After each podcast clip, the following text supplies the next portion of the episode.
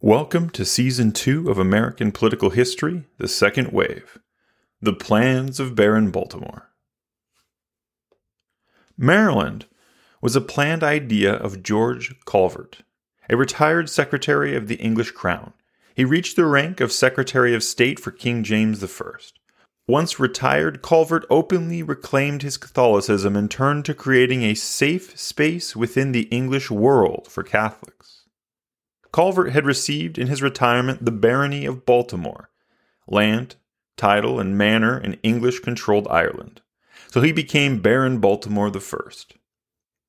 For Catholics in England, during Queen Elizabeth's reign, one could not openly practice Catholicism and work within the English court, which is why Baron Baltimore waited until after his career had ended, and during the Catholic friendly reign of King James, to openly proclaim his beliefs. Baron Baltimore also was a fervent believer in the high Middle Age nostalgia of a culture of kings and barons and knights and happy loyal peasants. In his mind, it was just a matter of proper planning and proper order, and the old times could be reimagined in the new world. Baron Baltimore had been an early investor in the Virginia Company in 1609 as well as investing in the East India Company. Now that he was retired, Baron Baltimore could oversee his own small settlements in the New World. In 1621, he received a royal charter and invested in a small settlement near Newfoundland, which was called Avalon. Its rough and cold climate made the colony impractical, only reaching a population of around 100 by 1625. Most of the settlers were Protestant, who immediately reported to English authorities the presence of Catholic missionaries in Avalon, who were spreading Catholicism in English lands, which was illegal. So Baron Baltimore took his lessons from Avalon and moved on to the next project. He would have to build a shared Catholic and Protestant society in the mold of Queen Elizabeth's policy. If it was not shared, then any Catholic missions or religious practices would be threatening to Protestants. So instead of trying to build a Catholic focused settlement, he would now try to build a settlement where both religions were allowed and valued members of the community. He also learned that having missionaries of any type would ease tensions with natives. Missionaries could lay the groundwork for a strong, friendly relationship that over time would eventually lead to the conversions of Indians into Christian society. In 1629, authorities in Virginia, even in their people starved state, would deny Baltimore's request to build a settlement within the Virginia territory. Virginia authorities saw this as a clear Catholic settlement and wanted no part of it. Baltimore would spend the last two years of his life lobbying the Crown for a new charter north of Virginia. In 1631, his son Cecilius would become Baron Baltimore II, receiving the requested charter a few months after his father's passing. He would make seeing his father's dream of a safe space for Catholics his life's mission. The charter would give 10 to 12 million acres of land in the Maryland colony. And you might be asking, why such a large margin? 10 to 12 million acres? Remember, in 1630, maps were vague for Europe, let alone the barely discovered interior lands of North America. The area would be described in the charter with general landmarks. Maryland would be the territory spanning from the Potomac in the south to the 40th parallel in the north. Its borders in the west would be the sources of the Potomac River, and east would be the Atlantic coast. Vague, right? So now you understand about 10 to 12 million acres. And this charter gave the extraordinary status of Palatine Lord to the Baron Baltimores. This was unusual but not unheard of in English history. In the 14th century, the lords that received the Kingdom of Wales received the status of Palatine lords. This title of Palatine Lord shows Baltimore's connections within the English court more than it shows anything else. He was obviously trusted by those around King James and then his son King Charles and that is because a Palatine Lord is granted specific extra powers. They first get total control over the use of lands within their domain. The Lord can grant them or take them from any subjects. He has the power to raise army and go to war to defend those lands in any way he chooses. and the tenants of the land, that is, anyone that is not the King of England, are subject to the Palatine Lord, who is only the subject to the King of England. And all legal writs within the colony would be written in the Lord Palatine's name, not the English king. An impressive set of powers, to say the least, given to no other English colonies in the 17th century. Besides having the obvious trust in Baron Baltimore, the Crown also had a strong interest in creating a successful colony to hedge against the expansion of the Dutch New Amsterdam colony. The Crown was concerned that if the Dutch colony grew big enough, it would split the English territories of Virginia and New England. Baron Baltimore II then started to sell investments in the Maryland colony, saying it was obvious sure source of profit for the investors.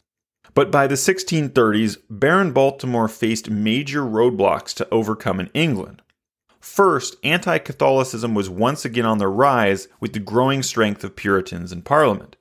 Second, the fact that almost any English poor or middling class person would most likely be Protestant. And the third issue that he would face was that the Virginia Company and its powerful backers saw this additional colony as a direct competitor to their interests. If the Maryland colony, or for that matter anyone, had both the Protestants in Parliament and the London merchants against them, say goodnight to their project. So in 1633, he preempted any attacks of this charter by writing King Charles directly to nullify possible objections. His first point was that an exodus of Catholics from England to Maryland would not frustrate any long term English efforts to convert them to Protestantism, or signal an increase in the Crown's toleration for Catholics. This was foremost to be an English colony, and it would not draw foreign Catholics into their English territory, or lead to the support of separation from the English crown. His second point is that the Maryland colony would not drain wealth from the crown as Virginia continued to do for two decades. Maryland was clearly planned and going to be doubtlessly successful and therefore return wealth to the crown quickly. And finally, Maryland would be as King Charles wished it in England, a return to absolutist social structures, a hearkening back to the world in which Christian kingdoms had flourished for centuries. A society of landlords and tenants, nobles and peasants, all under the king. This would be a society of legal privilege and social class, which was the rightful foundational positions of a true and good society. This society would not have new wealth without morals causing unscrupulousness to be rewarded aka Jamestown, this would be a colony of devout, godly lords taking their rightful place in a righteous society in the New World. This strategy of a preemptive attack on Baltimore's political opponents in England worked to mollify resistance to the Maryland Charter. Baron Baltimore could now focus on the work of colonizing Maryland. Baron Baltimore would give head rights to those that could bring population. Any qualified man that brought with him five servants would receive head rights to 50 acres for his manor and 10 acres in town. As investors came in, the requirement would be raised to 10 servants for 30 acres. For those gentlemen that brought only themselves and their family, they would get the head rights to 5 acres. And finally, any lone servants wishing to join the colony in honest work would have to come with the good recommendation from a lordly gentleman within England. Virginia had suffered for years because of a lack of moral character. Baron Baltimore said that Virginia had been populated with the scum of the earth taken up promiscuously. The government in Maryland would have an assembly composed of men with gentlemanly moral character, each freeholder of manorial land getting a voice in that assembly. Baron Baltimore would initially appoint mostly Protestant officers to hold the colonial government posts, protection against any accusation of bias to and for Catholics. Now that Baron Baltimore had investors and a planned social structure, he wisely commissioned scouts to go investigate the natives in the area where they planned to settle. And as God fortune would have it, Maryland settled in the middle of the Piscataway Empire of 7,000 people. And the local nation was planning on abandoning the site where he wanted to start his first settlement that nation was unable to maintain the region for themselves because of continued native hostility toward them in the region. They were in desperate straits, being attacked from the Patawomac Nation in the south. The Patawomac had attacked with the support of Virginia militiamen. The local nation had no ability to defend against this force and had decided to migrate away instead. These hostilities allowed Baron Baltimore to trade a trifle of English axes, cloth, and other basic supplies in exchange for the whole vast territory once held by this nation. The Piscataway Empire also faced hostility from the Iroquois nation to the northwest, making them desperate to form any defensive alliance they could with a new European settlement. So Baltimore sent missionaries with gifts of tribute to the largest of the Piscataway nations, negotiating permission for their settlement and agreeing to a preliminary military arrangement. Clearly, God had favored the settlement of Maryland by having recently increased the tensions between the natives so that Maryland could be in an advantageous position from the very start. And once they started building the settlement, Baltimore would make only friendly overtures to the Virginia colony and Kent Island, which was an unchartered trading post that was nearby, that happened technically to fall within the charter of Maryland. Now that peace was arranged, godly people invested, it was time to turn to the building of this new colony. This would be no random sprawl like Jamestown, it would be planned streets, layered out with defense in mind, Crops planted would be assigned from plantations and controlled for self sufficiency. Maryland was not going to be another Virginia Company debacle. Or so the plan was. But the thing about plans is that they all sound wonderful before the rubber meets the road. The Ark and the Dove would voyage with around 200 settlers, and they would found St. Mary's City in 1634. Within a few years, Baltimore started dispersing out manorial rights to lands only to see painfully slow migration of the right kind of people from England. By 1641, there was no established manorial states at all. Limited success in trading furs with natives, the Maryland colony had to compete with both Virginia and Kent Island, which had their own well established fur trading networks. Planned crop arrangements had failed within months. St. Mary's had quickly become a land of sprawling farms, all growing tobacco, the only profitable crop. It had only taken a few years in the dream of this gentlemanly settlement, where each manor lord would have his own park for hunting, happy servants bringing him meat, and all of the noble rights that should have been due to him in England, had ended with the reality of the hardship of settling in this new world. In 1638, Kent Island attacked a Maryland vessel in open waters. Baron Baltimore took this opportunity to seize Kent Island, which was technically, after all, in his charter. Shortly thereafter, Richard Ingle, a captain of a ship, announced his personal allegiance with the parliamentary cause of the English Civil War. He threatened to personally kill any royalists he found, and had a letter marked by Parliament's authority that he, Richard Ingle, was allowed to raid any ship that was loyal to King Charles, as the Civil War was raging in England.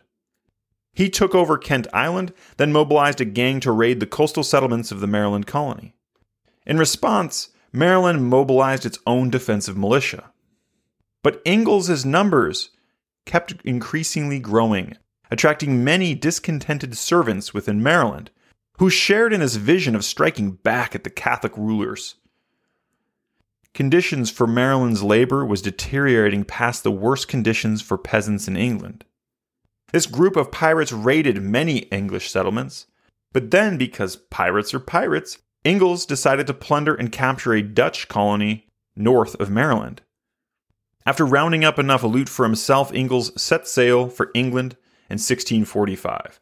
But the gang of discontented rebels continued to raid and plunder Maryland's coastline for months. But the greater harm was the societal damage from this pirating that dug deeper and more divisive than any possessions that they took. Class and religious strife that was ripping apart England in its Civil War had now been exported to the New World in Maryland. The fighting would be brutal. Catholic and Protestant neighbors fighting each other within Maryland, killing each other. They knew each other. They had just been friends. And it wasn't a happy ending for Ingalls either. His claim of parliamentary permission was a stretch, Parliament had absolutely no interest in a war with the Dutch in the middle of a civil war. English courts ruled that Ingalls must immediately return all Dutch ships and possessions and free any Catholic prisoners he had, and all of his loot was declared illegal pirating. But back in Maryland, Governor Calvert had to figure out how to restore this colony. Many militiamen, pirates, had refused to support the colonial government. So Calvert issued a pardon for all of those that would fall back under Baron Baltimore's colonial authority. He then co opted once rebel leaders into the governmental assembly, then appointed many Protestants to powerful positions to allay fears of growing Catholic support during the Civil War that Maryland would choose the Royalist and Catholic side. Baron Baltimore himself then took two major steps to try to solidify Maryland's place within England and outside of the English Civil War. The first step was that all officers would attest their loyalty to the new English crown, that they were loyal to England, and that they would swear fealty to himself as the colony's rightful Palatine lord. His second step was to issue his Act Concerning Religion. This act was a radical document of religious freedom for its time. The act protected the open worship and belief of Catholicism. It also urged people of different Christian religions to live together in peace under the same government and to avoid using inflammatory terms like heretic, schismatic, idolater, Puritan, Presbyterian, popish priest, papist, Lutheran, Calvinist, separatist, or any other term that could cause religious offense.